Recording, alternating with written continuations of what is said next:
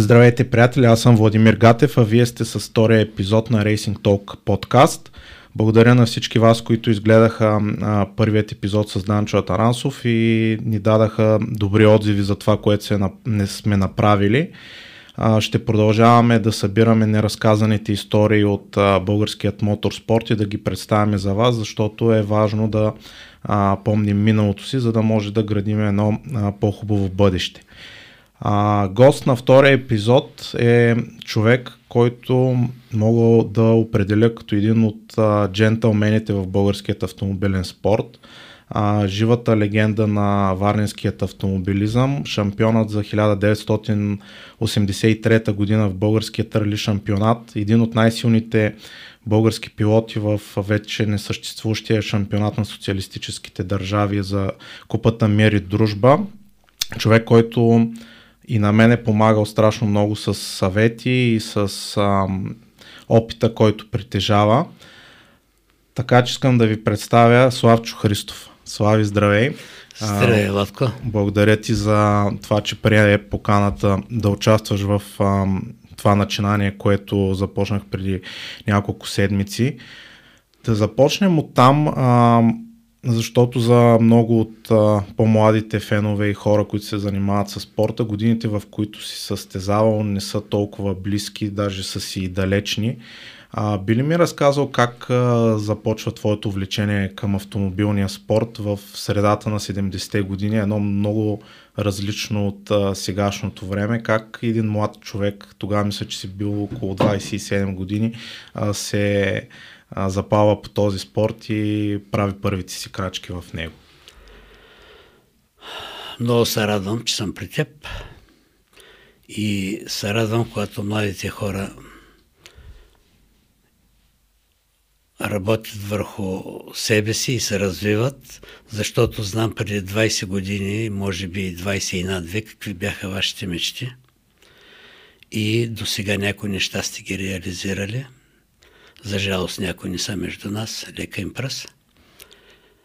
А, ще поправя, малко по-рано съм почнал от средата на 70-те години. Значи любовта ми към автомобилния спорт се породи, когато започнах да гледам състезанията около спортната зала във Варна. Това беше 70-71 година. И тогава нямаше толкова много развлечения, както сега. Нямаше какво да наразсейва много интернет и телевизия дори нямаше като хората. Айде да си говорим истината. И младите хора се събирахме по такива неща. Дали ще бъде футбол, волейбол, баскетбол, борба, бокс, автомобилен спорт, но автомобилният спорт ми взе сърцето тогава. И си остана вечно. То ще се бъде до края. А, започна си с Москвич. А, значи, най-напред започнах да помагам на състеза. Аз работех в такситата до 74-та година, януари месец и започнах да помагам 72 и 1 и 3 на състезателите от автокомбината. Хорех им като сервис, те сервисите не бяха както сега. Хвърляш няколко джанти гуми в багажника на жигулето, нещо за храна, вода и това беше. И хореш, стоиш и ги чакаш някъде. Такъв беше спорт. Имаше непокриваеми етапи тогава по него време. Не бяха така специални етапи, както малко по-късно стана. А де-факто за първ път се качих с брат ми на Москви 408 ми бати Мики и бати Гаро Мазманян, те ни помогнаха да порегулират малко колата, карбуратор, това, онова и след от първото състезание започнахме да печелим. И ходих по всички състезания, които бяха градски окръжни. Тогава имаше градски окръжни състезания повече, отколкото в, говоря за Варна, отколкото сега е републикански шампионат в България. Смяташ ли, че липсата на подобен тип, а, а, подобен тип състезания, които да под... те може би са били, как да кажа, полупрофесионални за любители, които да те подготвят за, за по-сериозните състезания. Смяташ ли, че в момента а, липсата на подобен тип инициативи до някъде спъва нашия спорт? А, не знам дали спъва спорта, но спъва развитието на състезателите. Ако нямаш опит, ако не можеш да ходиш, да тренираш, защото най-добрата тренировка е едно състезание. Две мнения по това няма.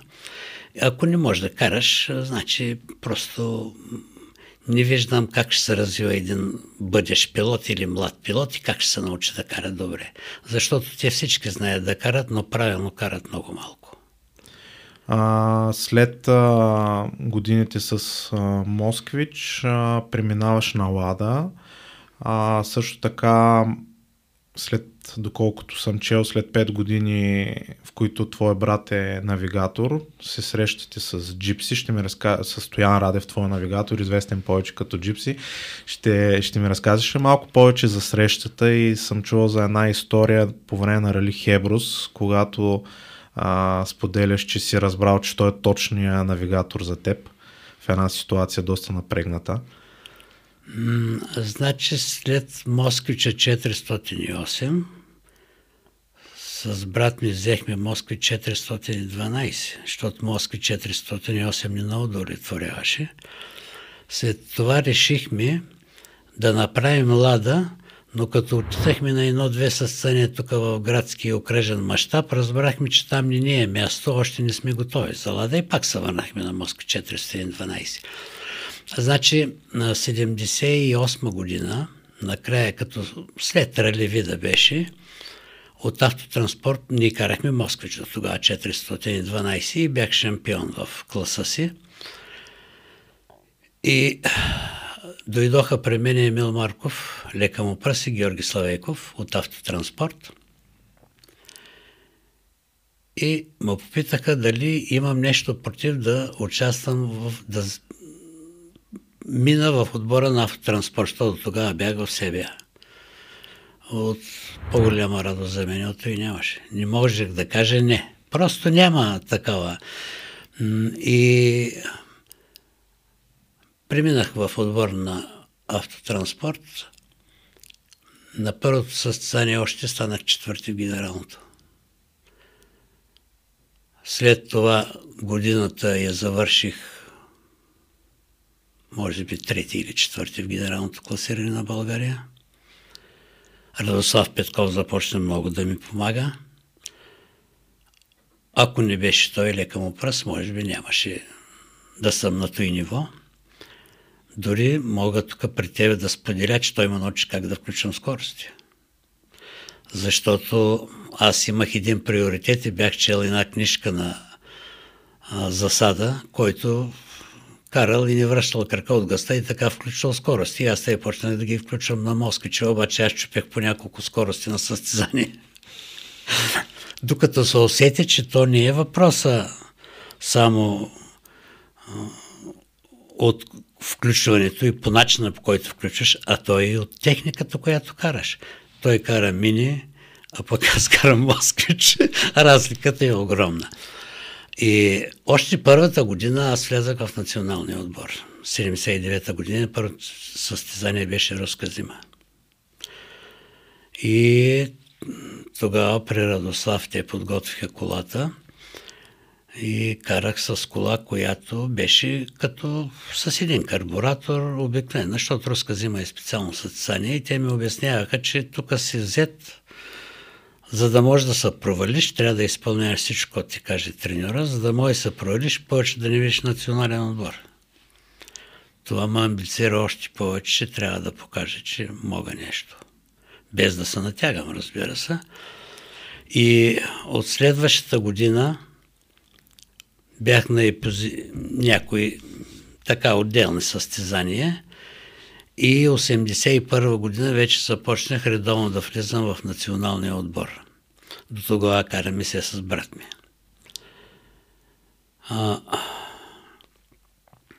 но работата ми ставаше много, защото трябваше да подготвим четири автомобила. А бях самичък, нямах никой да ми помага, освен някой приятел, но той след работно време ще дойде за час, два, три. И го помолих да отделя време събота и неделя да идва да ми помага, но той ми отказа категорично. Каза, че това не е неговата работа, на мене зато и ме плащат, защото аз бях в ДАПа в Девня. бях като професионалист, нали? Нищо не работех, друго, освен да си подготвям колите. И аз тогава му казах, че що ме така, той повече няма да ми навигатор, аз ще търси навигатор, който ще ми помага. Той беше, зато и се разделихме. Нито сме се карали, нито нищо. Аз бях изключително доволен. Ние всичко изградихме заедно с него до тогава. Дори и картировката. Абсолютно всичко. Ние бяхме единствените в България, които работиха на цифрова система, както е насякъде. Тази система я взехме от руснаците обаче. Те казваха тогава английска система, не знам колко е английска, но е цифрова. Или де-факто това истината е, че завоя го караш според скоростта, на която може да се мени този завой. На първа, на втора, на трета, на четвърта скорост. Аз бях го обърнал обаче обратно. Едно най-лекия не е първа скорост, е директната ти скорост на пълна газ, а пък 6 е най-бавният на първа скорост. И тогава идва джипси. И тогава смених един навигатор, обаче той на едно рали вида. Станахме втори в генералното, само че той се оплаши на петия и шестия завой по начина по който аз влязах и излязах и имаше още десетина завоя до финала, той не можа да оправи записките и как че той човек не ми трябва. После взех друг навигатор да правя. Само, че на него му ставаше лошо от скоците и от завоите, от лашкането и повръщаше. Аз мисля, че и двамата го познаваме. Смисъл. И аз така мисля. Нека да си остане тайна. И а, после заинорали м- Хебрус. А, те, значи тогава бяха толкова много автомобилите.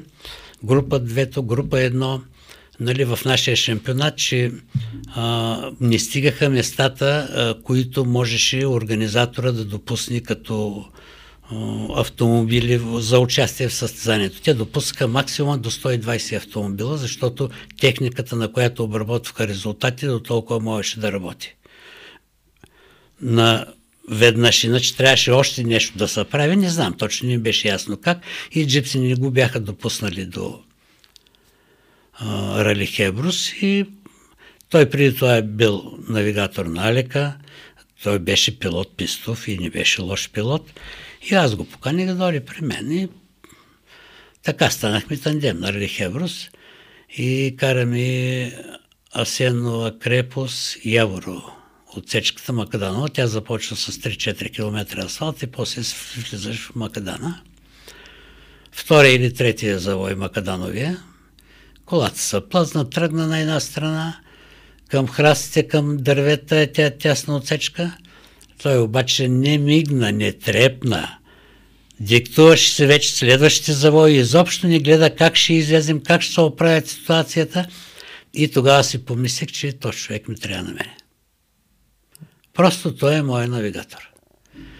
След това отидахме в Рали Чехия с националния отбор – и там всичко беше добре и той отначало не искаше много да кара, искаше да се продължи на писта да кара, но и той разбра, че по-добре ще бъде да седи отдясно и да градим заедно бъдещето си. Коя е първата ви победа? А, мисля, че Рали Черно море или се бъркам 82-а или по-рано? Първа победа, не те разбрах. В смисъл в генерално класиране, като, като състезание. Имаш ли спомен? Защото ти си печелил и стари столици, печелил си и Динамо Сливен, нали, едни от а, така най-престижните български ралита. Но коя беше първата, имаш ли спомен? Абе, има много завършени състезания в първата тройка, в първата шестица, но точно кога станах първи в генералното класиране на отделен кръг, не мога да ти кажа. Не се сещам. Аз мисля, че може би е м- Стари столици. Стари столици. 83-та, да. Uh-huh. А, това реално е шампионската ти година, става шампион 83-та. Да, това реално е шампионската ми година. Те тогава бяха три кръга, ако не се лъже. Сливен, Стари столици и Ловеч. Да, това бяха. трите кръга. В Сливен завърших трети. В Шумен станахме първи и на Лович отпаднахме. Но беше достатъчно. Как, го, как се почувства? Защото тогава конкуренцията наистина е била за разлика от сега, когато има 3-4 расови автомобила, които могат да се борят за победата, тогава и много силни пилоти, относително изравнени автомобили. Ими, група, две автомобилите и по-късно малко група Б, те бяха 70-80 лади, които са почти равностойни. Имаха малки разлики, но почти равностойни. Разликата беше в пилотите повечето, в това, което могат, така мисля аз. И а,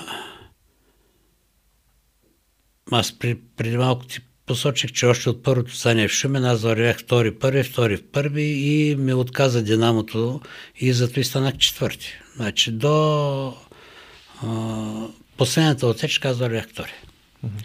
След Радослав Петков. Но това за в Ловеч там се дигна малко шум от журналистите, според мен, за кой да бъде шампион. Но ние още в Ловеч с Джипси знаехме, че сме ние шампионите. Като отпаднахме и отидахме в хотела, бях много разочарован аз. Не бях убеден в това, което ти казах сега но о, о, той извади бумагите на федерацията и започна да гледа при равен брой точки, защото знаехме, че сме с равен брой точки, понеже а, аз му казвам Пъшо, но името му е Андрей Андреев, че Андрей а, на едно в Шумен е трети, а пък тук е първи. Аз съм трети в Сливен, в Шумен първи, с равен брой точки започнахме да гледаме как е по регламента на Българската федерация и разбрахме, че в състезанието, което сме завършили заедно, който е по-напред, той се определя за шампион. Това беше регламента и аз се успокоих и даже вечерта бяхме се почерпили малко повече, отколкото трябва. Е, това са нормални неща. А, следващата година, Рали Златни пясти 84-та, чувал съм за една интересна история на скоростен етап българка, където сте финиширали по малко по-интересен начин. А, би ли споделил малко повече за, за този момент? А, да. А, това е един от малкото ми случаи, в които така не слушам навигатора си. И буквално ние съборихме там пак за соч шампионата. И е, това беше последния завой на отсечката. И финала. Той на самия завой и финала. От вътрешната страна има пракчи, като са асфалтирали пъти и е останало малко по-високо от вътрешната страна в завоя. Той е около 10 на сантиметра от асфалта. И там сме го описали, че аз не трябва да влизам вътре. Само че аз от е, последния завой вървя на пълна газ на четвърта. И може би инстинктивно влязах вътре, колата се дигна на две колета, тръгна към мантинелата, завъртя се, тръгна да върви на една страна по асфалта. На стоп финала ние бяхме на таван. Додаха много хора да помагат, да наобърнат. И още по-интересното, Джип си откопча колана. Не, аз си откопчах по-напред колана и изключих ключмаста да не се подпали автомобила. Защото ние стигам. А ние бяхме се направили от типа 4 точкови колани, тук краката, отгоре раменете и не можех без да се откопче да стигна от там и съм паднал на каската си на главата. И гледам го, той иззаби. Викам, не мога да изляза, ми вика, обърни се задника и сидни на тавана, за да излезеш. Е, но въпреки този момент, мисля, че девети в генералното завършихме. Девети завършихме в генералното, но ние вървяхме след поляка, след Боблевич с Полонеса. А, тогава състезанията реално са много различни от, от това, което е в момента. А, много тежки, обикновено стартирате над вечер, карате цяла нощ, неутрализация за няколко часа отново, сервизите са били навсякъде по пътищата, дори съм чувал, че те си имали собствени състезания, кой ще стигне на време а, за различните места. А, това ли е как да кажа, същината на спорта, този тип състезания, по-маратонските или а, също, примерно сега тези също си крият своят, сега са доста по-скоростни, като че ли по-събрани в, а, във времето, тогава е било по-маратонско. Ко, кои ти допадат повече, макар че ти кариерата ти приключва преди да, да успееш да участваш подобен тип а, съвременни състезания? Значи аз не съм ги карал тези състезания, които сега с големите почивки, с паузите, като завъртиш там два часа каране или две-три отсечки и отиваш неутрализация, аз така ще го кажа, да ме разбират както трябва. А, нали, и почивка около 20-30 минути, половин час, един час и после въртят още 2-3 и свършва. Не бяха така. Маратонските състезания, светове стартирахме на, примерно, давам пример с златните на Албея на затворения кръг. Цяла нощ към 3-4 часа пристигаме в Сливен Балкана, като сме го завъртели веднъж. И Сливенския Балкан и Троянския. И не от там ремонт имаме, да правим покрити, винаги имаш да правим поларите, то скорости, то диференциали се сменяха, амортисьори, абе всичко. Спиш 2 часа, 3 часа и стартираш пак и на другия ден над вечер пристигаш на Албена за финал. Така че те бяха по 30 на часа с каране сериозно. На мене ми допадаше, но на мен ми допадаха повече по-тесните, по-технични отсечки. Аз на нашите отсечки им казах, че са бързи и са пистови. И нещо, тук не ми се получаваше карането, но Чехия, Унгария, Гедерето. Да, аз съм виждал, че... Имаше трасета, където просто романските, но романските бяха повече макаданови. А, също така тогава състезанията са били смесени а, асфалт с макадам, което допадаше повече асфалт, макадам. Макар, че реално, доколкото съм виждал, вашите автомобили са били в някаква междинна така позиция на окачване и подготовка, смисъл да могат да пасват и на едното и на другото. Не са били чисти макадамови автомобили, но кое ти допадаше повече за каране? Автомобилите ги подготвяхме точно по този начин, който каза, нещо средно. И зависи дали е повече асфалта или макадана. И тогава може малко да я дигнеш или малко още да я свалиш, а, но м- ние сменяхме амортисьорите.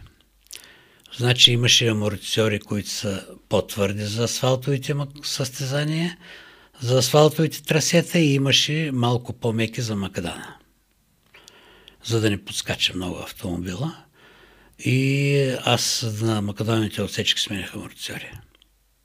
Задължително на повечето, където имаше възможност, значи където няма възможност, или пък за 5-6 км макадан няма да си го позволя. Но за другите ги сменяхме, билштайните, те ставаха много бързо. Аз съм виждал, обръщате колата на врати. Не, не, тя я дигаш, като сменяш амортизор, не може да я обърнеш ага, на врати. Дигате на стойките. На, обръщахме я настрани, като сменяхме скорост на котия и съединител. Ага. Те съединители не се сменяха. При нас, значи, аз карах с ЗАКС, металокерамика, обръщахме я само за скорост на котия. Рядко след като ме научи Радослав Петков как да включвам скоростите, рядко.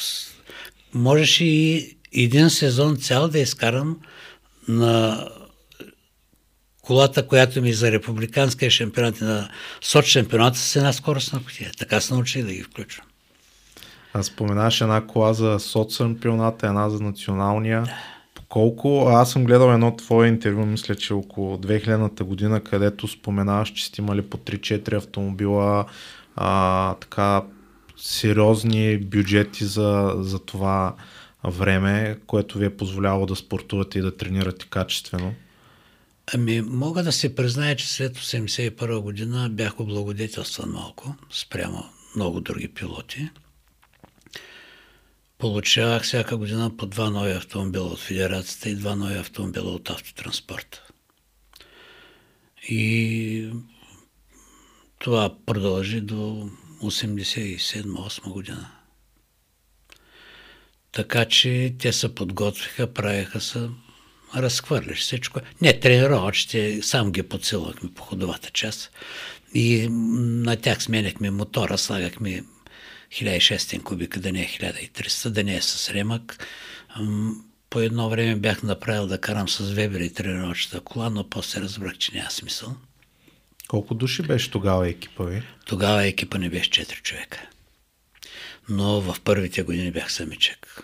79-та и 80-та ми беше много трудно. Страшно, невероятно. Хубаво, че имаше приятели, които да помагат. А, връщаме се на трасетата. Ти казваш, че ти допадат по- по-техничните а, отсечки. А, това ли е причината да си класираш така добре на едно италианско рали през 1974 година, рали Систриере, а, където участват реално първите пет автомобила са група Б, Ланчи, Делта интегралета, които а, доста по, по-сериозни автомобили. А, шести в генералното класиране, първи от чужденците. Значи да поправя Делта интегралета. Малко по-късно, да. Ала... Тогава 0,37 да. и имаше и на Алфа, мисля, че 75. Но пред мене бяха а, 5 ланчи и 0,37. Като първи стана Табатон, втори Нобераско, за другите сега ще излъжа за имената, но много ланчи останаха зад нас. Не, това не беше причината. Причината не е в трасетата, а, в техничните трасета, те си технично, но не в това, а беше в снега.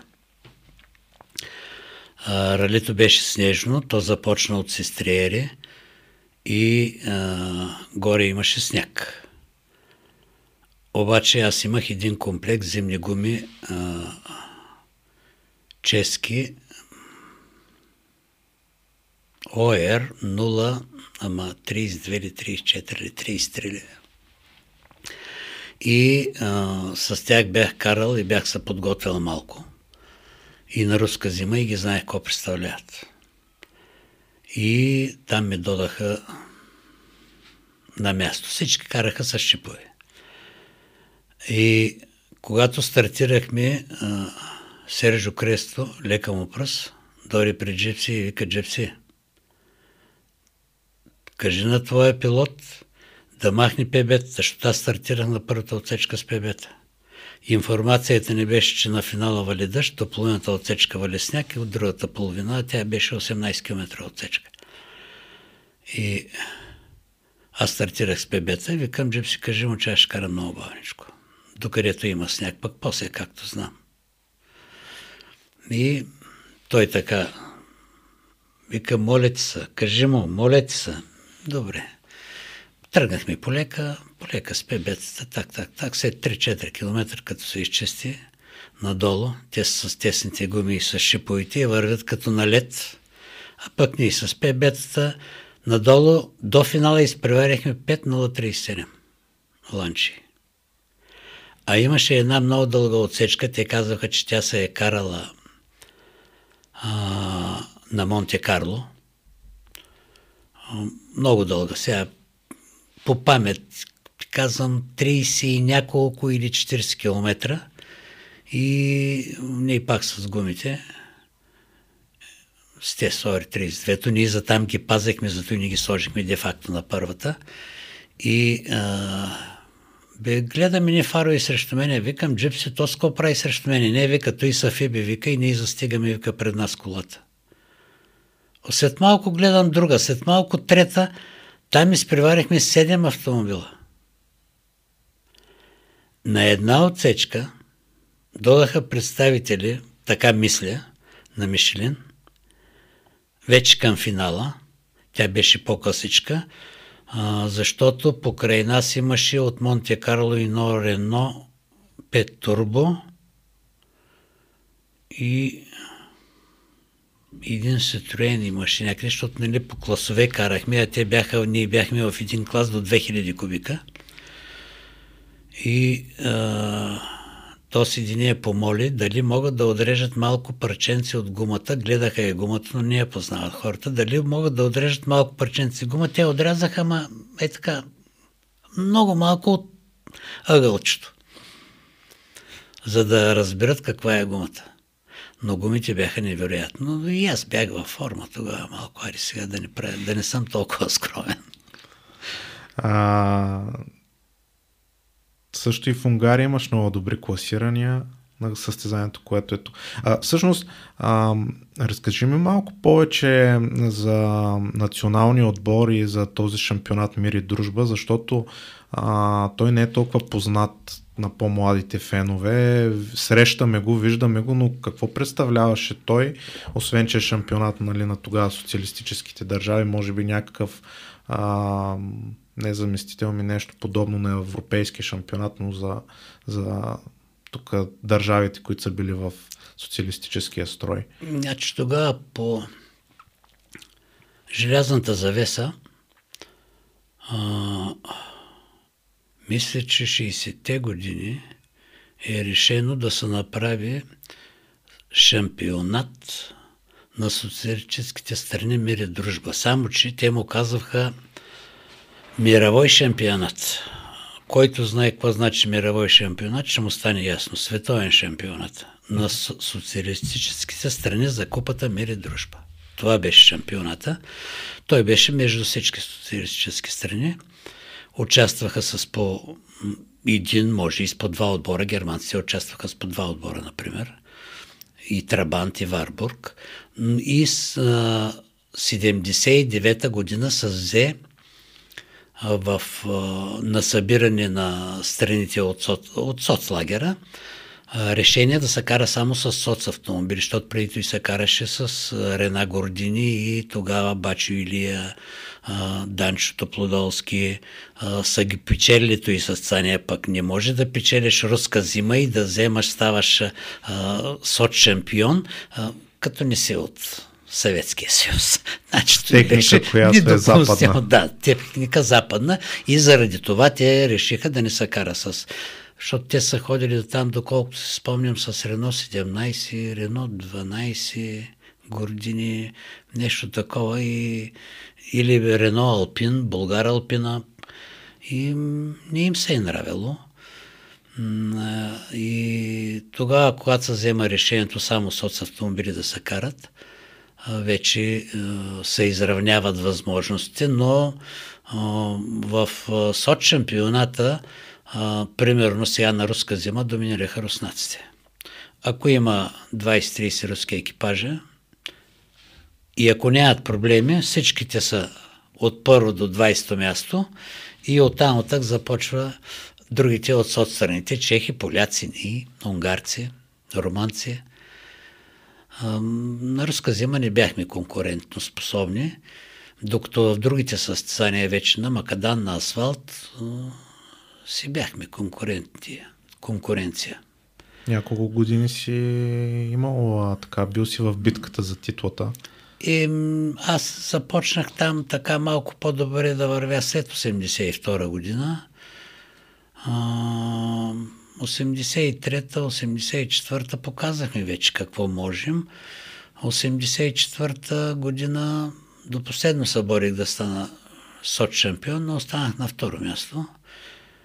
А, докато м- те разрешаваха в а, отборите да има една западна кола.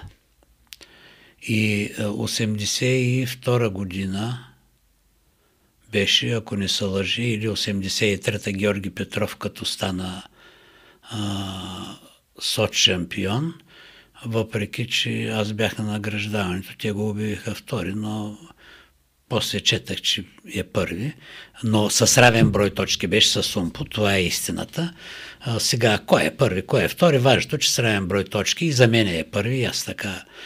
А, докато той беше с Рено Гошо, а мене му победи Копер и той също караше с Рено. Но не беше това причината да стане Копер първи. Аз водих, само че в Чехия пукнах още на първата отсечка го. В а, тази отсечка имаше а, 2 км макадан. И смени гумата по-бързо, защото публиката дойде да им помогне. Публиката дигна колата на ръце, докато сменяме гумата с джипси. Смених тебето, сложих другото тебе и продължихме, но около две минути загубихме. Имах възможност, избих много, защото, ако не се лъжа, нея година станах четвърти или пети, но облахна остана много малко пред мен. Просто не ми стигнаха няколко секунди и него да прескоча, защото то беше от тази вече зверско каране. Но иначе Блахне, когато караше Шкода, не можеше да напобеждава, но като подкара ладата, не го слагах много в сметките, защото знаех, че съм по-добър от него. Стигаме до 86-та година. А, това е най- доброто ти класиране в рали Златни пясъци, шесто място в генералното класиране. Гледал съм доста кадри от това състезание, мисля, че ще можем да пуснем и а, хората, които не са ги виждали, включително от един от сервизите, така а, имало екип на българската телевизия, където ви снимат. А, класираш се шести най-добре от българските пилоти, обаче вместо да как да кажа, да, да получиш заслуга за това нещо, защото знаем колко трудно рали е, какви автомобили има пред тебе, се оказва, че има проблем, че, че си пър... не, че си първи, ами че си бил много бърз. Ще ми разкажеш ли малко повече за това? Защото не, аз я знам историята, но наистина аз не мога това да го асимилирам как може някой а, да понесе санкции за това, че е бърз. Независимо дали е в национален отбор или индивидуално се състезава. Аз не, ние не понесахме санкции, зато и санкциите додаха по-късно. А, това беше причината да понесем санкции. Ние понесахме само упреци, като нас събраха, защото а, националният отбор се провали. И причината да се провали националния отбор, генерал Врачев изтъкна и каза, че, съм, че е нашия екипаж на Славчо Христов и Стоян Радев, защото са борили с съветските другари и сме искали да ги побеждаваме. И другите от националния отбор са равнявали по нас са щупили. И да ме извини много, ама като не могат да си подготвят колата или пък като това е техника, тя се чупи. Тя се разваля, тя не е... Не може винаги да, да не се разваля. И е, това беше упрека, като насъбраха в федерацията. Пък след това аз тогава пак вървях първи, втори с соца. Борехме за кой ще стане соц шампион. И на Райт Полски Значи, като се боря за първо място, карам по-бързо. И на Райт Полски един завой влязах малко по-вътре, защото тълъх с по-голяма скорост. А то вътре е имало един камък край пътен километричен. И колелото ми се сгъна и това е, до там. И като се върнахме тук, казаха, повече няма участваш за купата ми дружба. А на мене ми трябваше само да завършвам в шестицата и ставахме сот шампиони. Каква е логика? Двете, няма логика. Оттам ходихме по ЦК, по не знам с къде, който отговаряше за спорта а, в, а, при генерал Врачев, от Министерство на транспорта им се обаждаха и ги натискаха. Казаха не и не. Логиката, може би, защото вече бяха разбрали, че аз така си го обяснявам, не съм много сигурен. Малко вярвах човек съм. И на всеки старт, като даваха терминалния старт, не на скоростна отсечка, терминалния старт, аз се навеждах леко и се кръстех и казах, Господи, ти напред и аз след тебе. И някъде явно забелязаха или ме изкодошиха. И а, 86-та година вече беше се променило малко така мнението на федерацията, на водещите хора в федерацията към мене. Аз го усещах просто. И лека му пръсна Антонов към Жоро Енакиев. Не съм забелязал някаква промяна да има към отношението си към нас, но Антонов така го показваше с малко контактувахме. Те само насъбираха, ако имат да напорицават нещо или ако има нещо да напохвалят, да ни кажат браво, много сте добри, завършили сте втори отборно или трети, иначе. И аз наистина, наистина не мога да го разбера. Завършваш първи, а, постигаш много добър резултат. Нали? Еми, и... най-бързата лада, извинявай, че те прекъсвам, Мартин Холмс беше писал в книгата си. Това също беше едно признание за нашия екипаж. Но тук не мислеха така. Такова беше мисленето на някои другари по-на време. Да, не мога да си го обясня това, защото щом похвалят за второ място, ама за първо. Е. Не, не е било окей okay, явно за, за някой да... Може би друг е трябвало да бъде на, на, на първо И то не може да бъде. Значи, то е техника. Аз сега в нея година нямах почти никакви проблеми и за това. Но те и колите, които бяха зад нас, и те са видни. Тъй, че не са били само лади. Да, ще исках да те попитам, понеже реално в този период карате основно лада група Б. Реално знаем, на по-младите сме гледали клиповете на големите автомобили от група Б, колко всъщност бързи бяха ладите, колко се доближаваха до тези чудовища или няма място за сравнение. И откъде реално набирахте части? Имаш ли хора, които ви помагат, за да подготвите автомобилите по-добре? А, значи, след като преминах в автотранспорт, там държавата отделяше пари.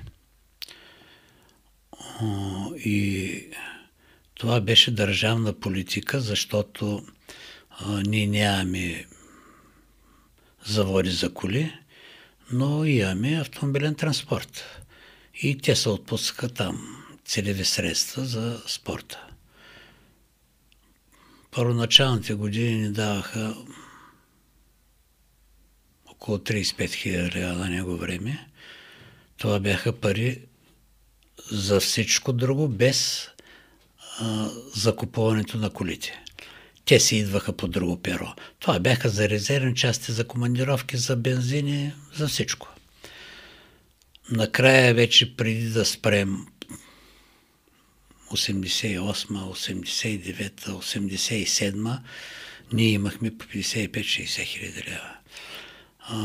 ги ни отпускаха това, защото и резултатите не бяха други първите години, аз като започнах, примерно аз не можех да сравнявам с Радослав Петков, той имаше други средства и по друг начин. Значи това беше м- така м-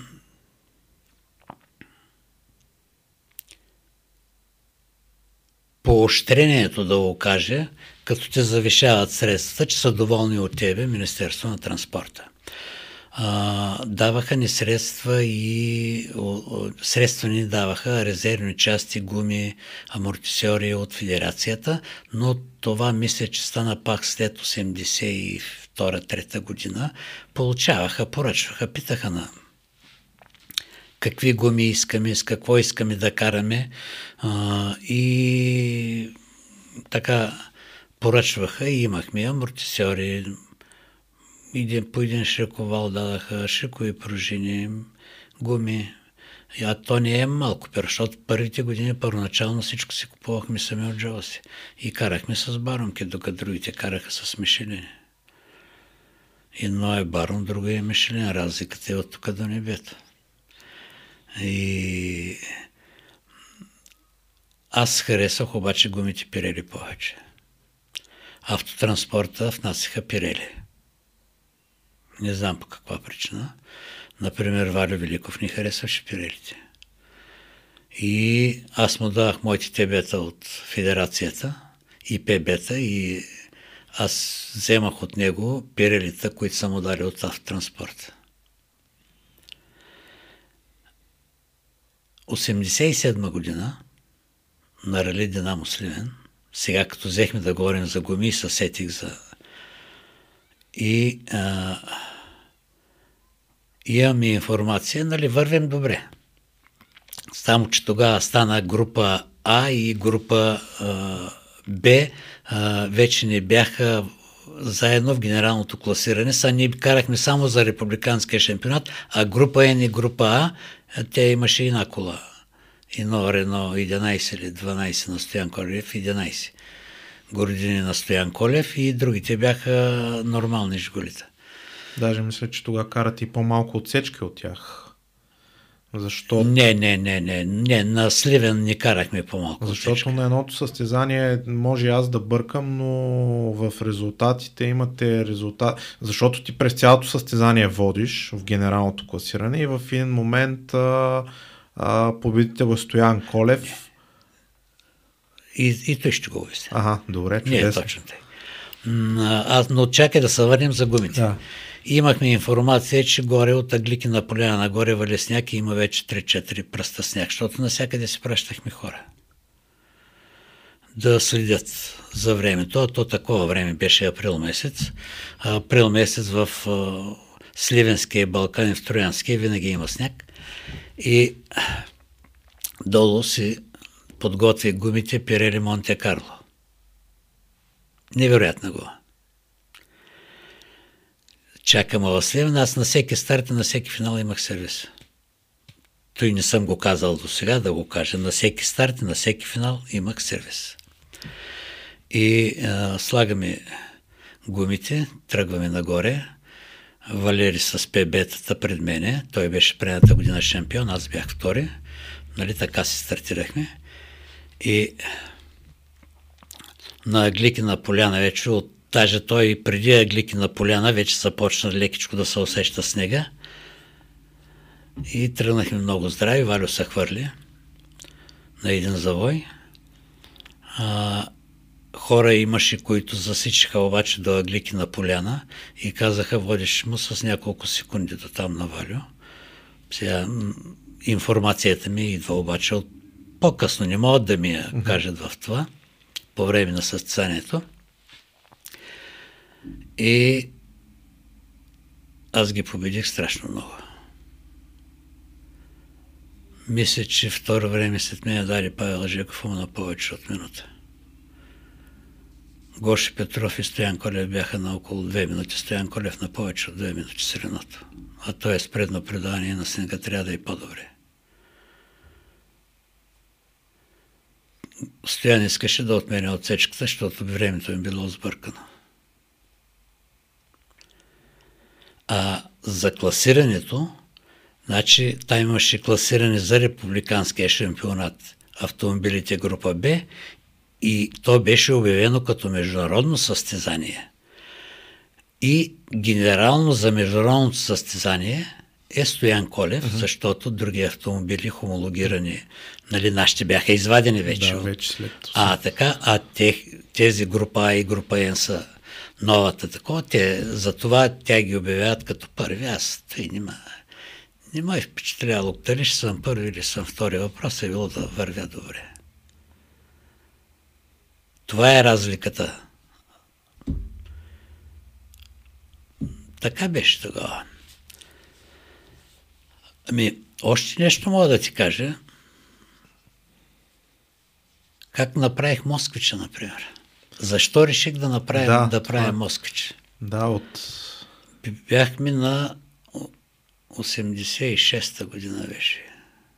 Или и 7 На Рали Сатурнус в Югославия, бившата Югославия. А, то беше с център Копер, а, пардон, не Копер, а Порторош, курорта тяхния, много известен.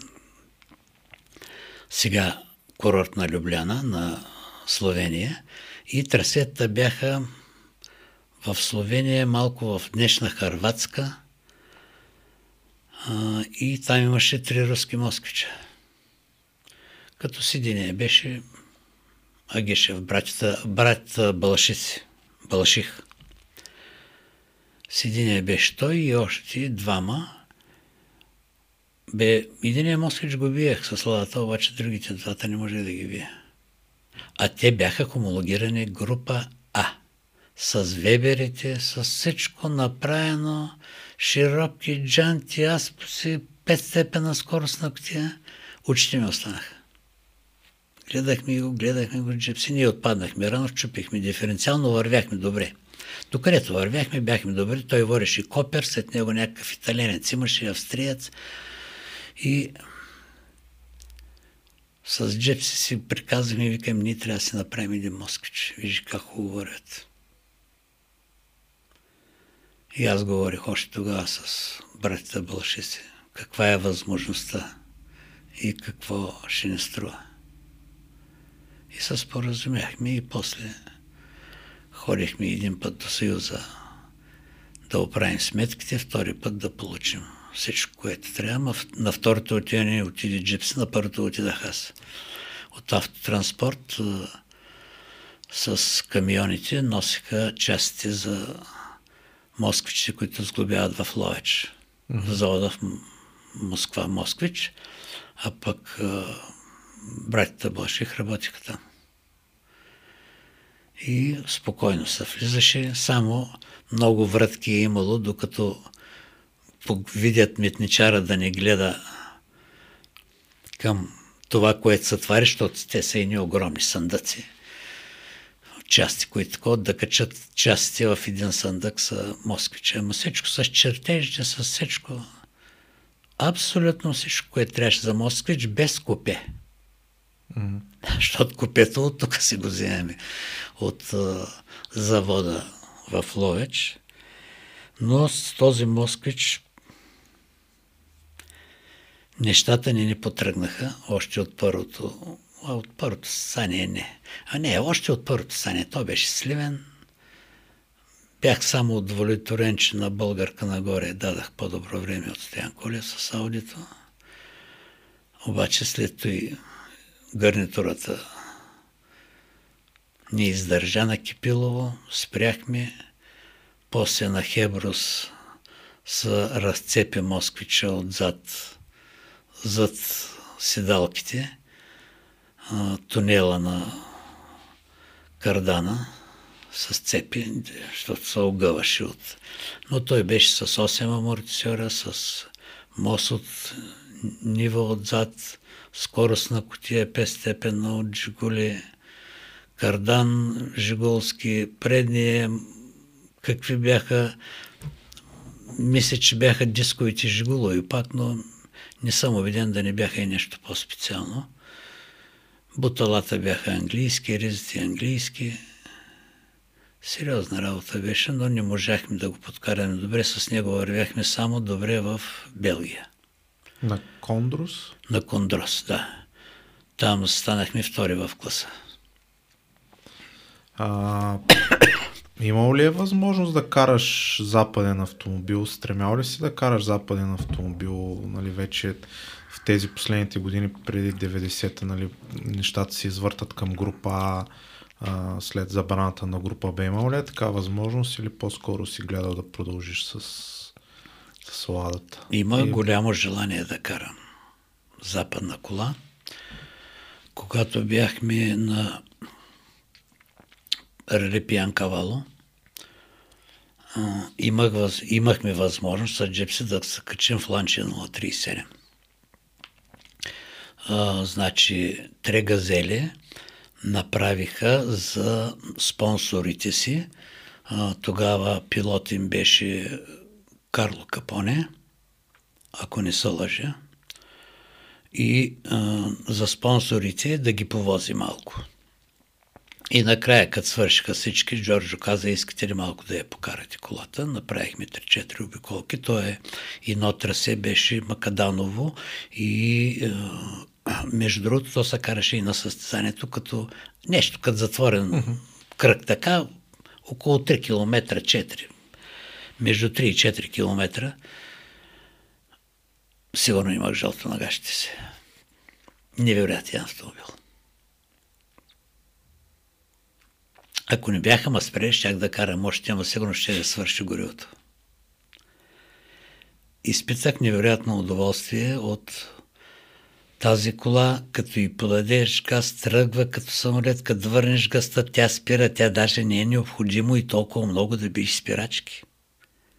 Значи тя спира сама, т.е. може много късно да спре, защото аз съм свикнал с сладата по един начин. Да спирам от по-отдалечко. Те и спирачките хубави, и колата, и скоростите, и, абе... Нещо много, много различно. Нещо коренно различно. И 89-та година намерихме малко пари и Министерството на транспорта дадаха малко и от контейнерите Булкон ли бяха, какви бяха и те дадаха малко. И имахме договорка с един германец да отидем и ако ни хареса, да вземем две Тойоти. Целика. Тойота Корола, не Целика. Целиката тук що беше изляза. Uh-huh. Изхвърлиха Тойота Корола в Тойота Кьон Моторспорт. Там беше базата на Тойота. А, един от шефовите на базата по техническите въпроси беше на Холцер, а, на жена му баща. Или на навигатора, нещо такова, но а, покрай контакта на Джипси и, и така имахме възможността и той каза няма никакви проблеми. И тук имахме оговорка с един друг германец за Тойотите. И го отидахме там. Седнахме. Сега аз Тойотата му я знаех и викам, добре, няма проблеми. Викам, питам го с ЗАКС ли е колата. Той казва, да.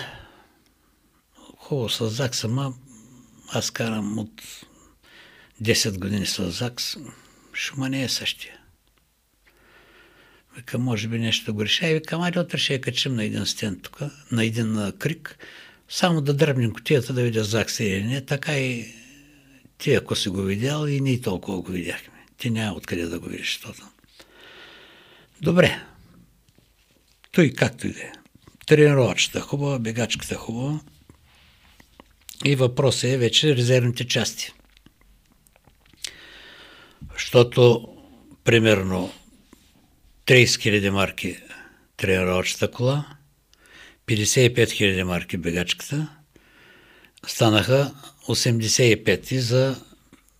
Ние имахме 150 хиляди но бяхме решили 100-120 хиляди да се дадат. За останалите искаме резервни части.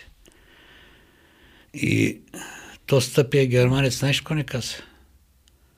Резервните части, вика, имам две морги, защото той имаше хотел, сервиз, бензиностанция, няколко морги, там такива работи.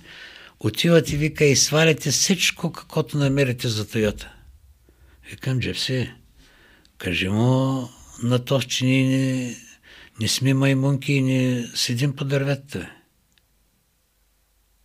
Резервните части ние сме ги договорили, той само да ги плати, ние ще платим всичко него в Келн Toyota Моторспорт. И той отказа. И вечерта сме седнали и пием и по-малко уиски с Стоянчо. Викам, Джипси, ако нещата не станат, аз един път казвам Стоянчо, един път Джипси, един е същия човека. Викам, ако нещата не станат, викам, аз виждам, че май ще се откажем от спорта. Ма той беше много дълъг разговор. Ние два-три часа стоим, приказваме си, умуваме то как да го накараме да уредим резервните части. Защото не ме се спираше. Но той отказа категорично. И рамата на бегачката явно е сменял купето, беше нацвъкана изрязана, ама не да я заварят на цяло, да я изкурят, да я бойдисат. То се виждаше между нея, където няма, има капки от заварката и от другата страна, където няма нищо, може да се, се прозираше. И викаме и тъс кола и как ще я закараме? Айде ние ще я направим в България, ама как ще я закараме до там на границата? Той кой ще ви я гледа?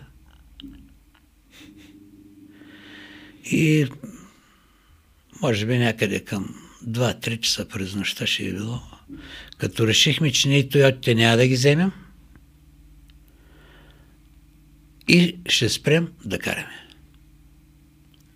Тогава вече бяхме започнали частен бизнес малко и така не се осъди частния бизнес. Викаме, ай си гледаме живота вече. Стига, вече, толкова години сме карали. Къде да ходим да се напъваме повече? Или малко бизнес, малко да се обърнем внимание на семействата вкъщи. Но това беше и тази кола, ние докарахме в България. И Алика Езе. Той е даде Алика да я кара, да ми доказвал колко била хубава колата. Ами тя не можа да завърши. Пак. Нито едно състезание не завърши този автомобил. Не знам после какво стана с нея. Но тогава получих едно разочарование от отношението на хората от Запада към нас. Защото контактите, които ги имахме с италианците, те бяха перфектни. Дори контактите с Холцер, с който ние с него, той е идвал един път или два пъти в България. Мисля, че един път. Перфектни отношения. А Тос някакъв мошенник на дребно. Това беше причината да спрем толкова рано. Можеше да покараме още малко.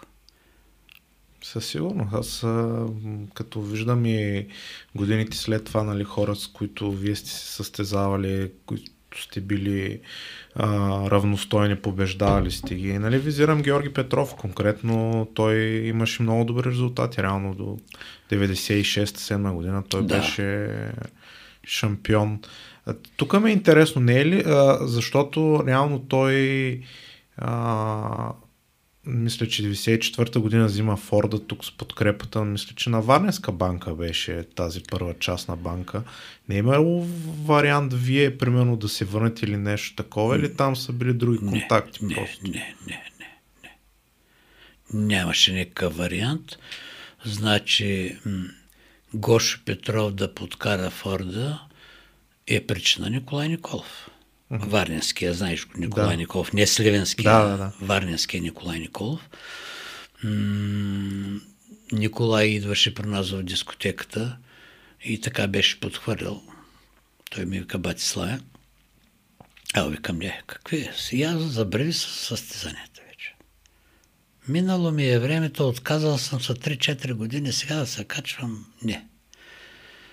А, а пък то от банката какво зависеше? Почти всъщност, нищо. Всъщност не знам защо. Почти нищо, почти да. нищо не зависеше от банката. А, то зависеше повече от а, този, който вкара, който внесе фордовите. Да, те бяха ипотекирани към първа част на банка, но нищо. А, реално ти спомена след отказването си, че залагате на частния бизнес, това е било основното, но мисля, че си бил и част от федерацията, също така от комисията по трасетата в по-късните години след това. гледал съм едно твое интервю в зимата на 2001 година, когато се обсъждаше една тема, която за голяма част от феновете е така а, е въпрос на сериозни спорове, преместването на Ралия Обена в а, Боровец. А, можеш ли да ми разкажеш повече за този период? Реално, а, аз с годините, когато навлизах в спорта, също си мислех, че а, нали, защото това е състезанието, на което за първи път съм бил и то за първи път 99-та година, така чувствах си го много близко това състезание. В един момент нали, се мести на ново място, но а, с годините разбрах, че реално не е имало друг вариант, защото а, ралитата много се променят, формата на Албена вече е доста така изчерпан, дори а, спрямо правилата, които се приемат. Би ли ми разказал малко повече за този период? Мисля, че си бил част от него. Значи, Владо, как мислиш, че аз съм се чувствал Рали Златни да го няма във Варна? Аз тогава съм се влюбил в автомобилния спорт. Много тежко ми беше и на мен а, да съземето и решение, но ти го каза сам. Ние просто нямахме друг шанс да запазим а, коефициент а, 4 или 20, 20. или 15. Да. А, ние не можехме, ако не го изместим там. Първо, отговаряхме само на базата на хотелската част. Само на това отговаряхме, че има достатъчно хотелска база на по Албена. В Шумен не можеше да стане център на състезанието, защото те искаха примерно за 2000 човека да имаш хотелска база. В Сливен абсолютно същата работа. И остана единствено Боровец. Защото най-хубавите трасета, казвам го съвсем Нали, то си е мое мнение, но отговорно. Най-хубавите трасета са в Сливенския и в Троянския Балкан. И около Ловеч. Нито са в на Боровец, нито са във Варна. Дупката от Аладжа манастир, като финишираш, до, айде да кажем, шуменските отсечки, Валери Великов, ама за мен е до Върбица. Няма нищо. Просто е една разходка, това са много километри. А тогава мисля, че беше от Фия центъра, от центъра на състоянието не по-далече от 120 км. Дори и сега в световния шампионат се спазва. От центъра на състоянието 120 до 150 км и повече не може. А ние тук имахме една дупка от 200 км. И повече до Сливен дори от Албена. И като нямаш леглова база, нямаше как. Наистина решението беше много тежко. Вземахме го в Костенец, ако не се лъжа, бяхме. Или на Боровец. Не, на Боровец не беше. Седнахме да обядваме и много приказвахме. Там бяхме много хора тогава. Не само от федерацията и активни пилоти. И Ясен беше там. Кошо Петров. Не, не, много, много. Юли Славов, много тежко. Особено за мен и за Чито беше много тежко. Но аз го изживях много тежко, но нямаше как. Аз гласувах също. Исках да остане състезанието в България. А той как ще се казва? Значи много ме дразнеше, като казваха, нали, то си е рали златни и то сте се водеше в Фиебух. Да. Златни, Албен, Сливен, Шумен, о, те хиляда имена. Ме кръстете си Рали България е въпроса да приключи. Да. Както се стана Рали България, това ето. Рали Харватска, Рали Полша го имахме като такова. Ние слагахме по хиляда имена, защото то кмет искал, он е директор на комплекс, искал туристически. Но в крайна сметка, мисля, че беше, беше удачен избор, защото а, състезанието стигна до ниво им, имаше много хубави състезания там. Формата не беше лош. Да, може би от някои от отсечките не са, как да кажа, толкова технични и ралиджийски, но пък в крайна сметка дали заради качеството на състезанието, дали заради възможностите на Георгия Накигаев, лека му че го споменавам, състезанието си стигна до ниво, което нали, всички сме си мечтали. Да, може да имаме някакви забележки за начина на провеждане и някакви неща, които не ги доизмислихме, но в крайна сметка видяхме Льоп в България и не само. Ожие не беше ли тук? Също Ожие, да. Всички. Латвала, Солберг, Хирвоне. Значи, а, най-напред, зато и ето стана кръг от световния шампионат от ВРЦ, единствено трябва да сме благодарни на Жоро Янакиев. Дълбок поклон пред него, просто.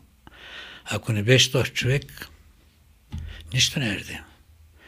Дори рали спорт в по-ранните години, в който ние си говорихме с тебе за ладите, пак беше благодарение на Жоро. Те има там много неща, които не са доизказани, но този човек беше много находчив, разбираше. Той можеше да те убеди без да говориш, без да говори.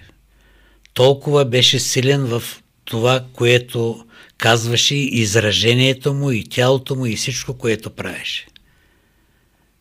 За неща може да убеди без дори да каже дума. А... Значи на него трябва да сме благодарни за ВРЦ-то. Всичко друго забравяме.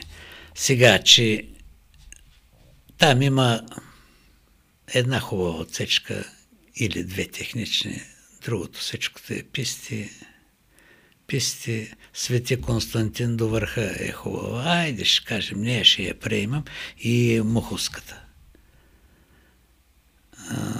Може би и сестра. Тя е писта малко. Тя е писта долу от Велинград, като тръгнеш към Белмекен. Писта горе а, около Белмекен.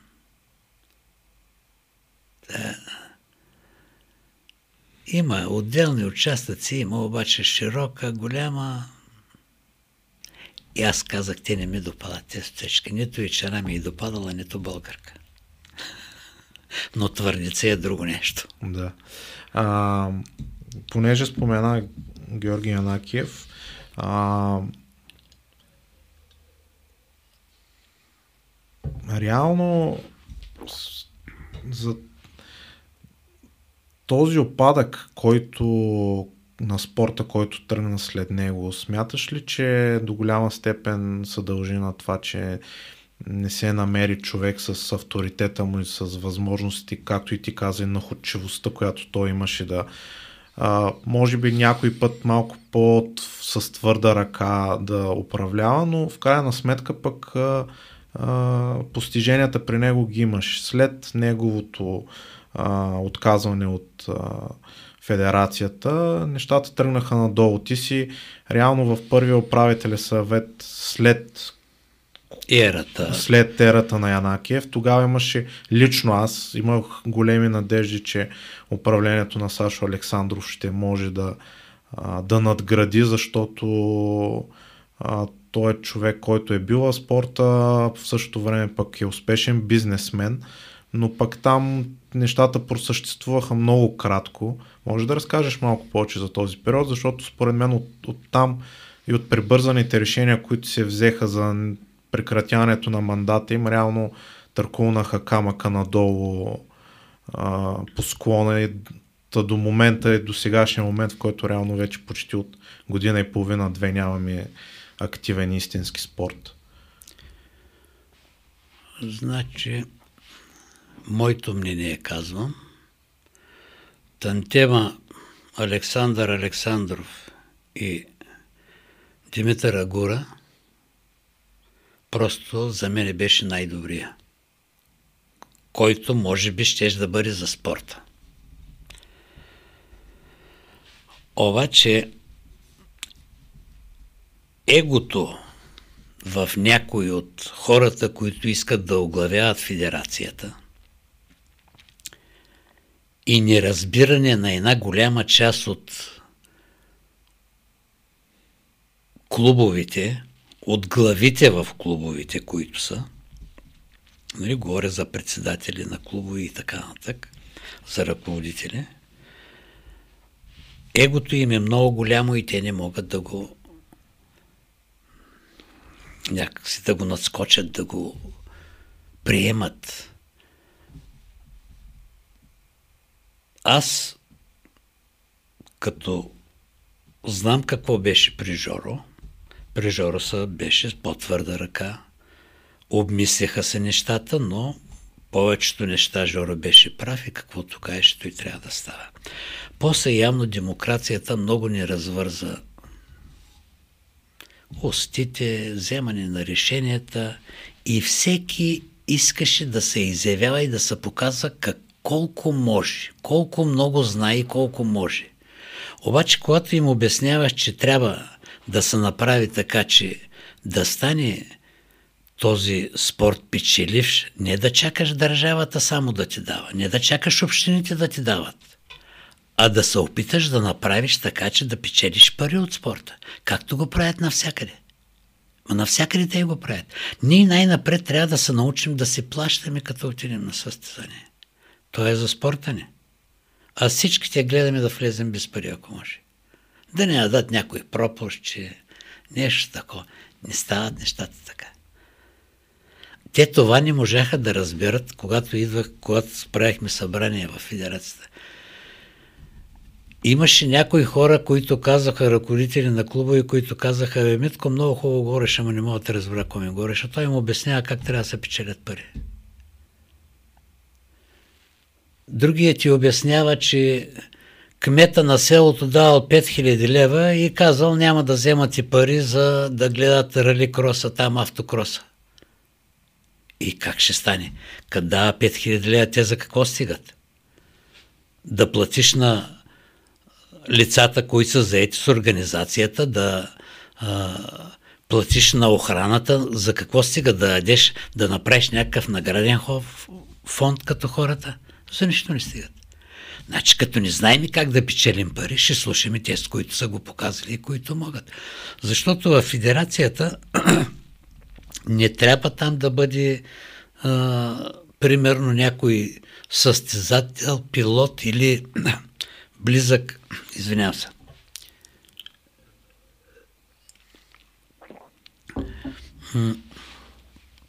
не трябва да е техническо лице или каквото и да е. Там трябва да бъде един добър менеджер, който разбира и да има един екип около себе си от хора, които го съветват правилно.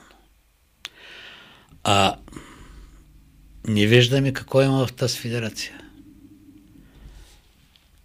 Спомняше се, че подскочиха на времето, че лицензите искаме да дигаме.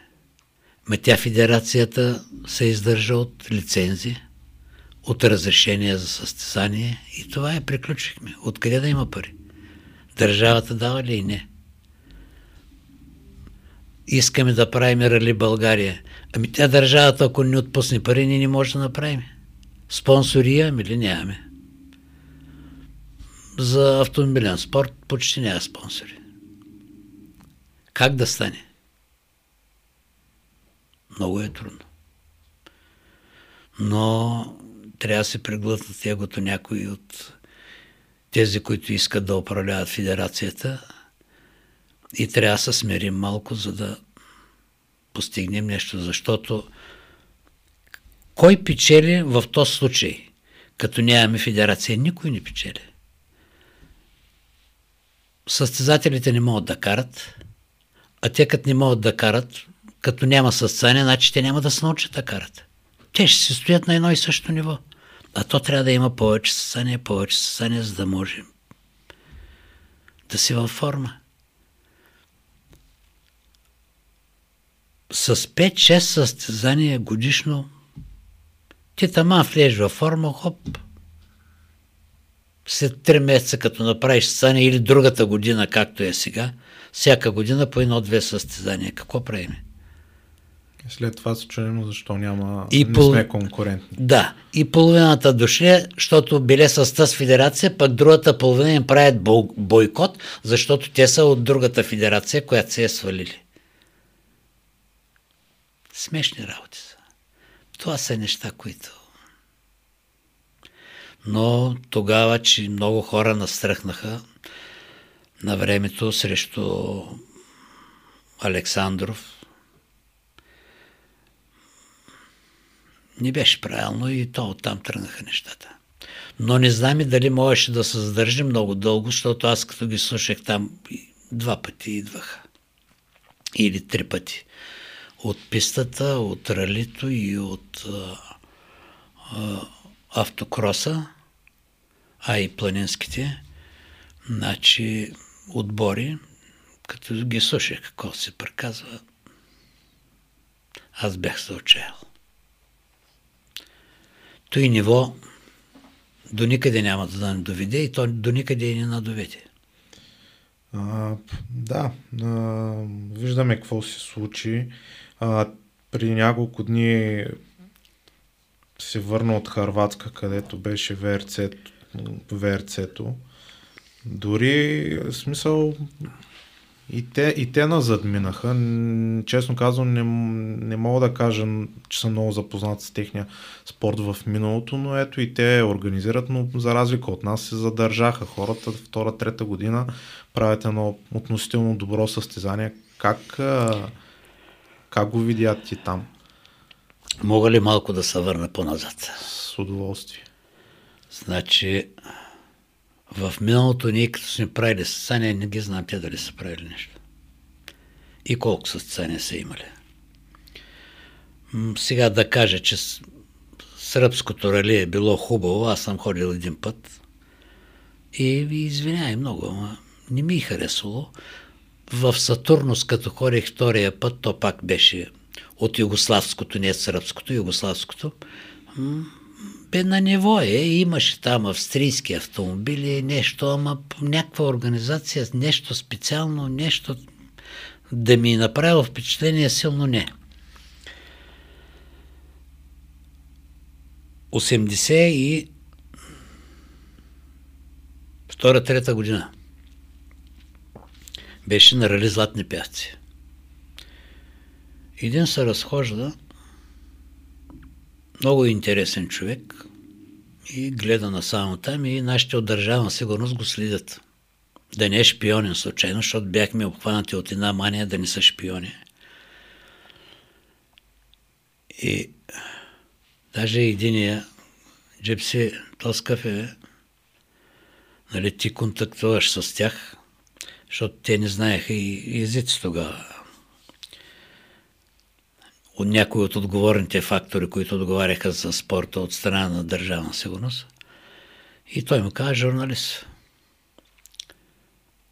След време разбрах, че този човек е организатора на Рали Пиян Кавало. И той е идвал тук да се учи как се прави състезание. Значи те се учиха от нас, а после додаха същите хора да ни дават да научат как да направим ВРЦ-то. Разбираш до къде сме стигнали. А пък сега къде сме? То и унгарците. Значи само на ниво състезание хубаво правеха едно време само поляците. В Гедерето беше отвратително. Значи там беше под всякаква критика. Ма нула.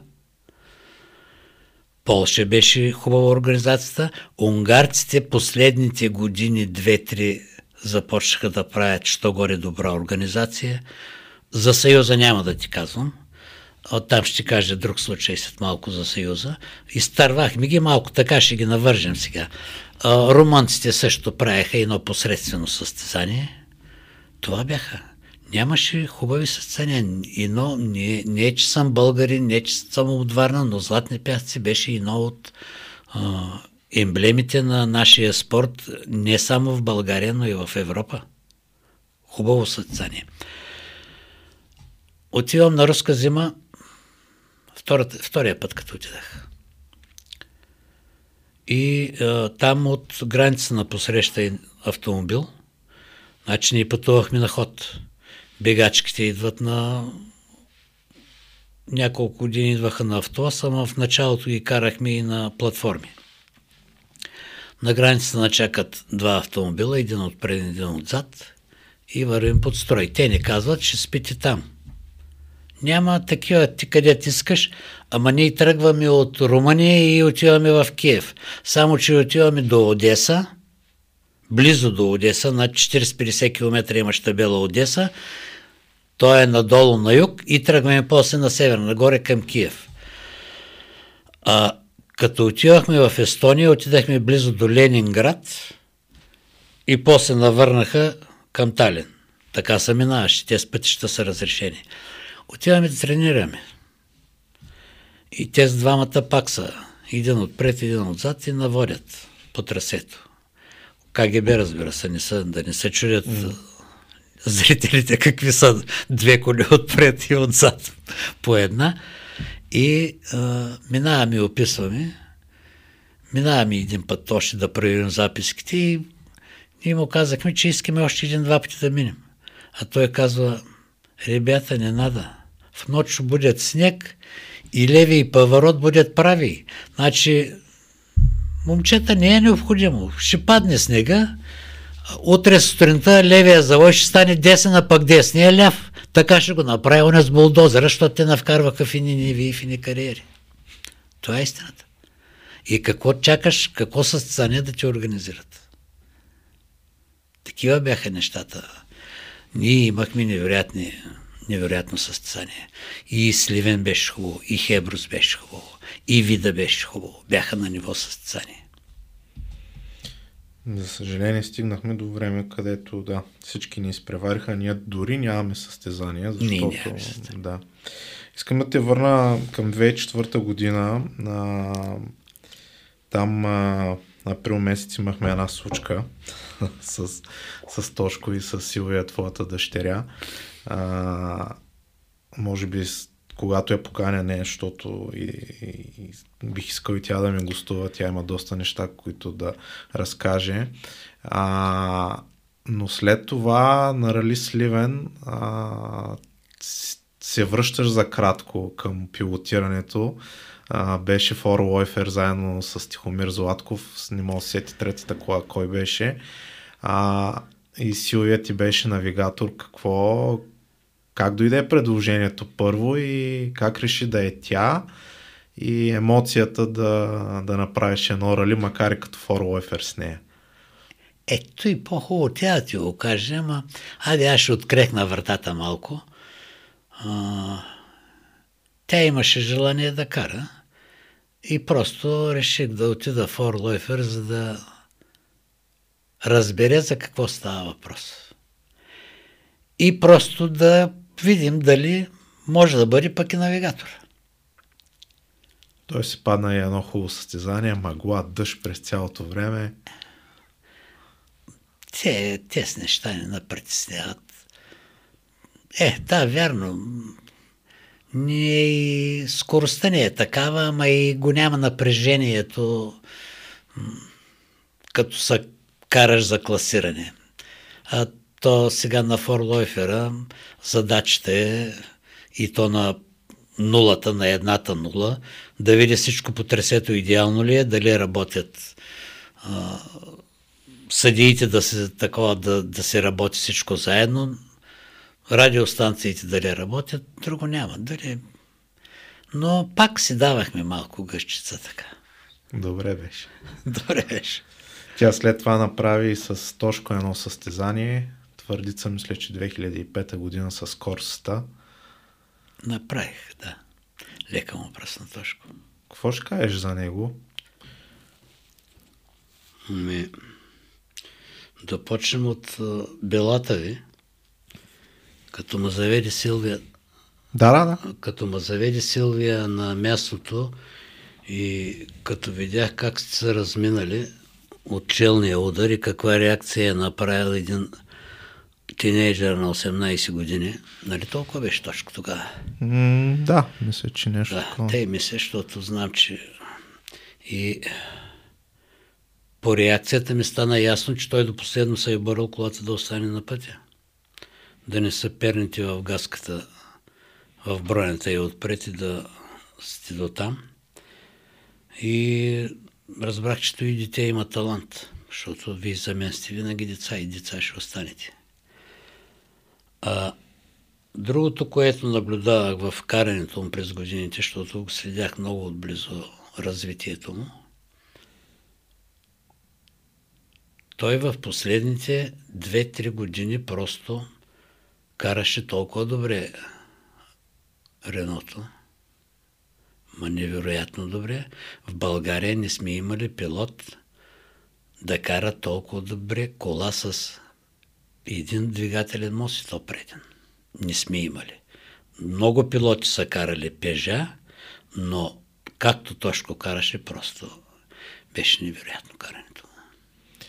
А, Смяташ ли, че а, честно кажем, но и аз ми е трудно да си формулирам въпроса, защото а, въпреки, че аз и с Данчо коментирахме тук поради а, това момче, което сега си появи в пистовите на превари Никола Цолов, което стигна до Формула 3.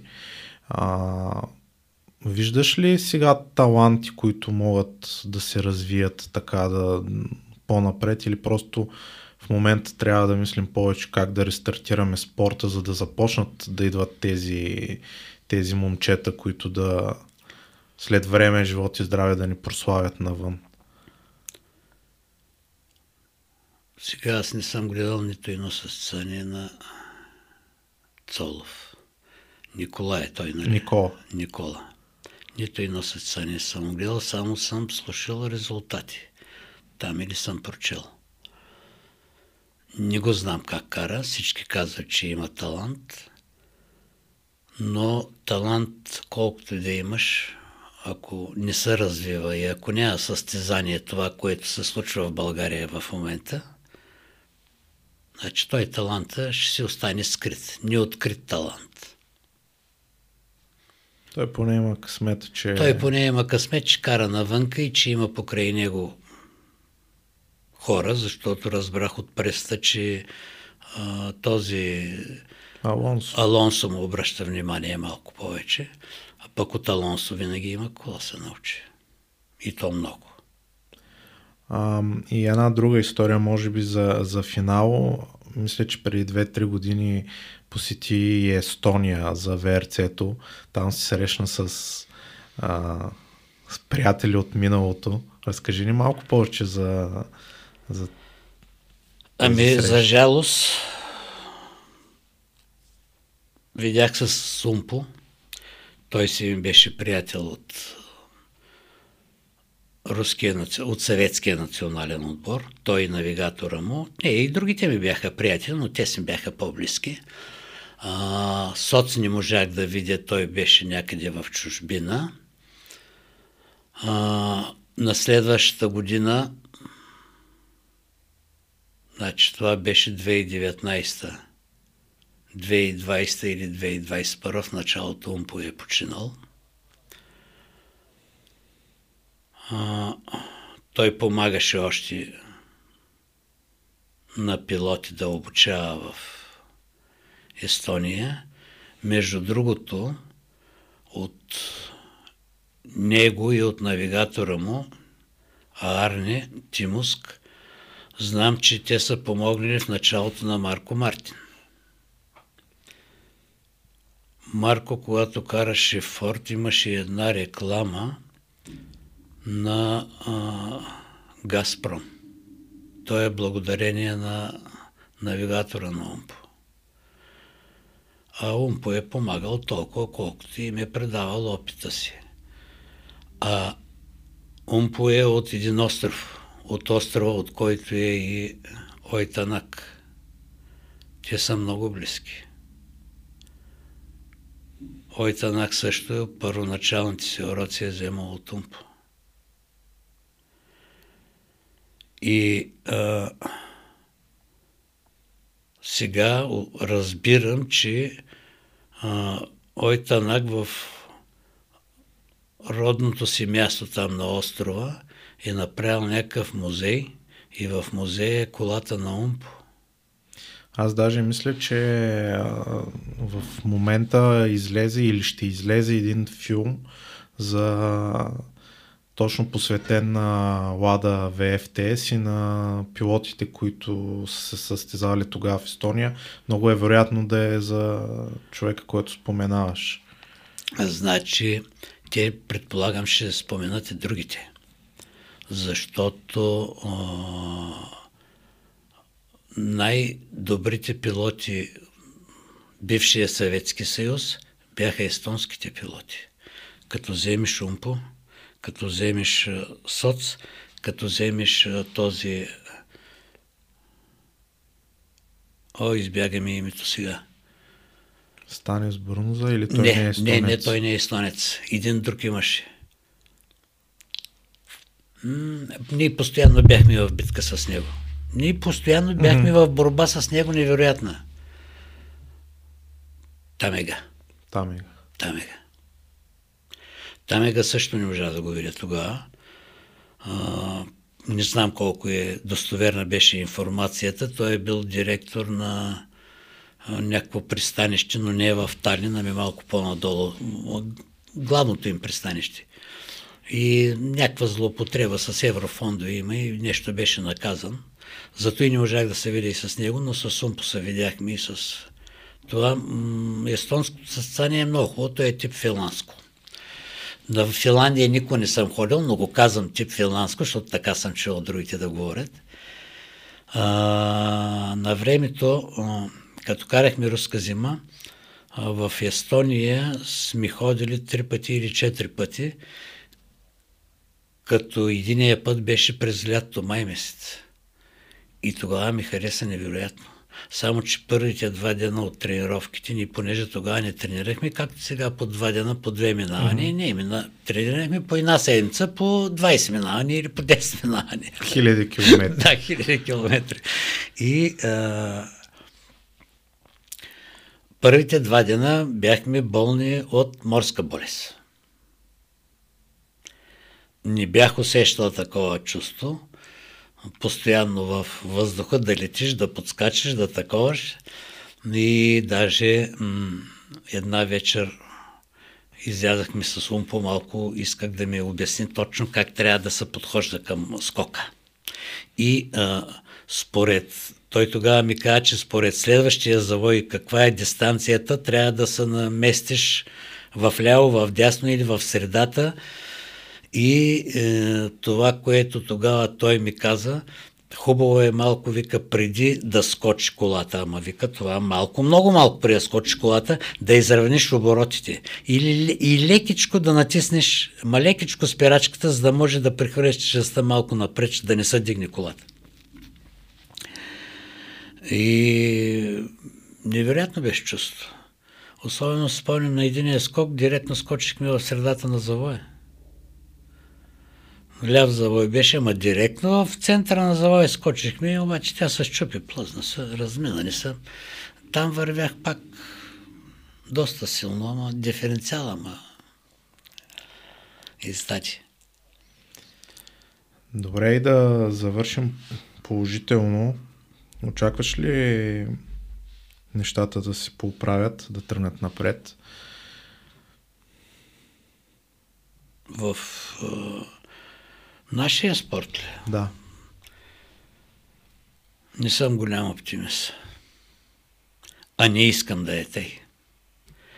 Но егото им е огромно. Какво има в тази федерация и какво делят, не мога да разбера. Нищо. Обаче, може би да кажеш, че си председател на федерацията или президент. Много обичат думата президент. По едно време, като правихме фирми, всичките бяхме президенти.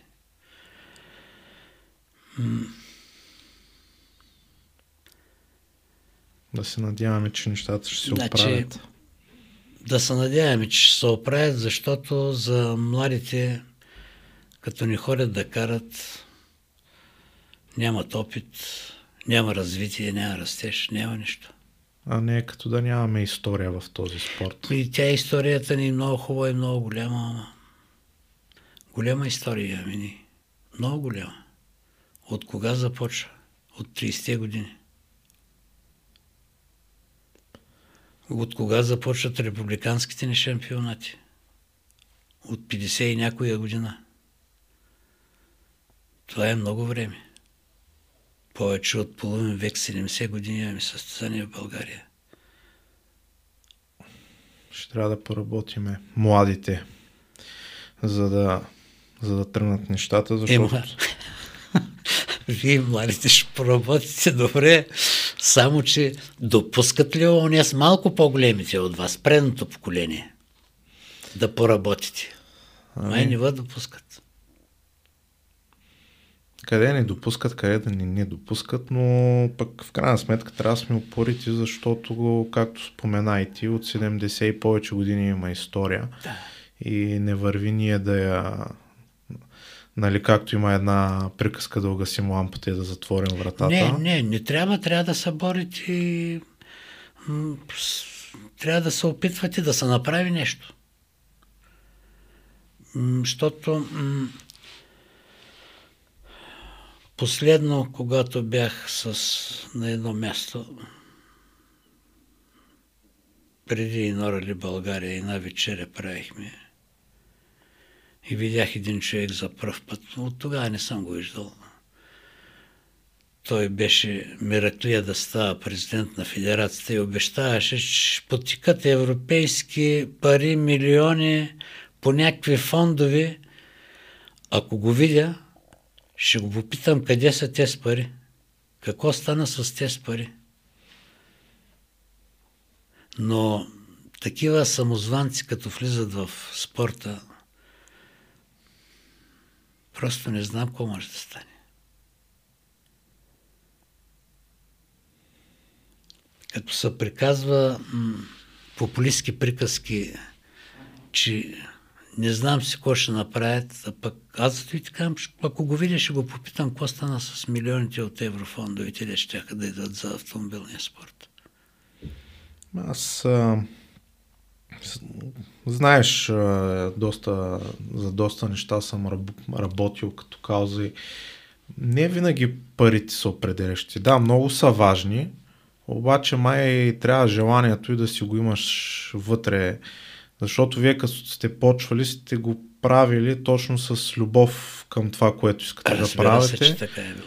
И както и ти спомена, дори и сам си бил, когато, когато си, си започвал, но ето, Ма, сам бях, вадих си пари от джоба, купувах си фарови, купувах си амортисьори. После си купих ЗАКС. Ами, на едно рали златни Ферианц беше останал назад. Имаше някакъв проблем зад мене и на кола стартираше. Сега не се сещам как се казва отсечката. Успоредно на Кипилово върви, само че е макадан и много тежък. пак е кипило, ама Не е... е Кипилово, зеленич. Зеленич. А, така. Като ма стигна на един завой, и аз му дадах път, да съм коректен. И отидах в дясно, а той е ляв завоя. Глупак, защо отиде в дясно, що не остана вътре? Като мазарина с камъни, четиртях си биета станаха на прах. И на финала джипса ми вика и сега 400 марки. И 400 марки ще купим нови. Какво да направим? Така е, защото, примерно, амортисьори, фарови в даден момент в началото нямаше. Е, тогава ги смених с Сибията, Сибията светиха по-хубаво. Не, той ми щупи Сибията, а хелите светиха по-хубаво. Хелите колко е? Такива неща. Имаше много случаи такива. Но всичко вадиш и си плащаш, всичко е любовта към спорта. Всичко това не е подтикало, не е нещо друго. Но сега гледам, че има самозванци, които искат да управляват, дето не са дали един лев от джоба си. Не е само това, ами искат да управляват и да правят нещо. Той не познава спорта, той не познава състезателите. Не знам как ще се управляват. Но не съм много оптимист, като гледам две години какво става. Признавам си го. И ние и същи хора до вчера са били приятели, днеска са разделили, защото един е симпатизирал на едната федерация, другия на другата. А мен ми е тъжно, а те и двамата са ми приятели. Какво да ги правя? Едно време така сдобрявах Валю Велико и Валю Косавов, лека им пръсе на двамата. Така ги сдобрявах по същия начин. И сега Митю и Барни. Кой знае дали ще направиш планинско шумен или рали стали столици, ти или аз. Какво толкова много? Не е ли егото на човека? Май трябва всички да, да смекчим егото и да А. почнем да се сетим защо, А. какво не е овлякло в този спорт Да. и защо сме го правили. Защо го обичаме и защо сме го правили? Ами мисля, че това е един добър завършек на този разговор, да, да се смирим малко и да, да се сетим защо, защо, как сме започнали и че в началото е била чиста любов към спорта и нищо повече. И дано да нещата да се оправят и да има състезания и хора, Дано. които да ви наследят и да продължат вашия пример, защото от всички истории, които чухме до момента, виждаме колко, колко, колко хубав е спорта, колко положителни неща могат да се случат покрай него, приятелства за цял живот и, и неща. Много ти благодаря, Слави, че ми беше мой гост. Благодаря и на всички вас, които останахте с нас до края. Това беше втория епизод на Racing Talk подкаст. Живот и здраве. След две седмици очаквайте епизод 3, като ще трябва да почакате, за да разберете кой ще бъде следващия ми гост. Благодаря, благодаря ви, че бяхте с нас.